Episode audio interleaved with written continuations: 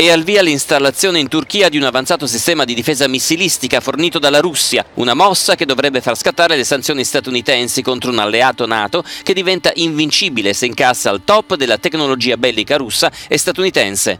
Le prime componenti del sistema di difesa aerea S-400 sono già alla base aerea militare di Murted, a nord-ovest di Ankara. Siamo in corso di acquisizione degli S400 e ci occupiamo del coordinamento in termini di protocolli di volo e di addestramento del personale. Tutto procede.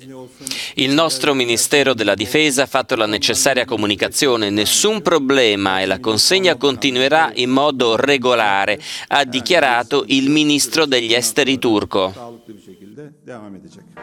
Washington si è opposta a questa transazione spiegando che il sistema russo non è compatibile con i protocolli NATO Inoltre si pensa seriamente di non vendere più i caccia F-35 di ultima generazione ad Ankara.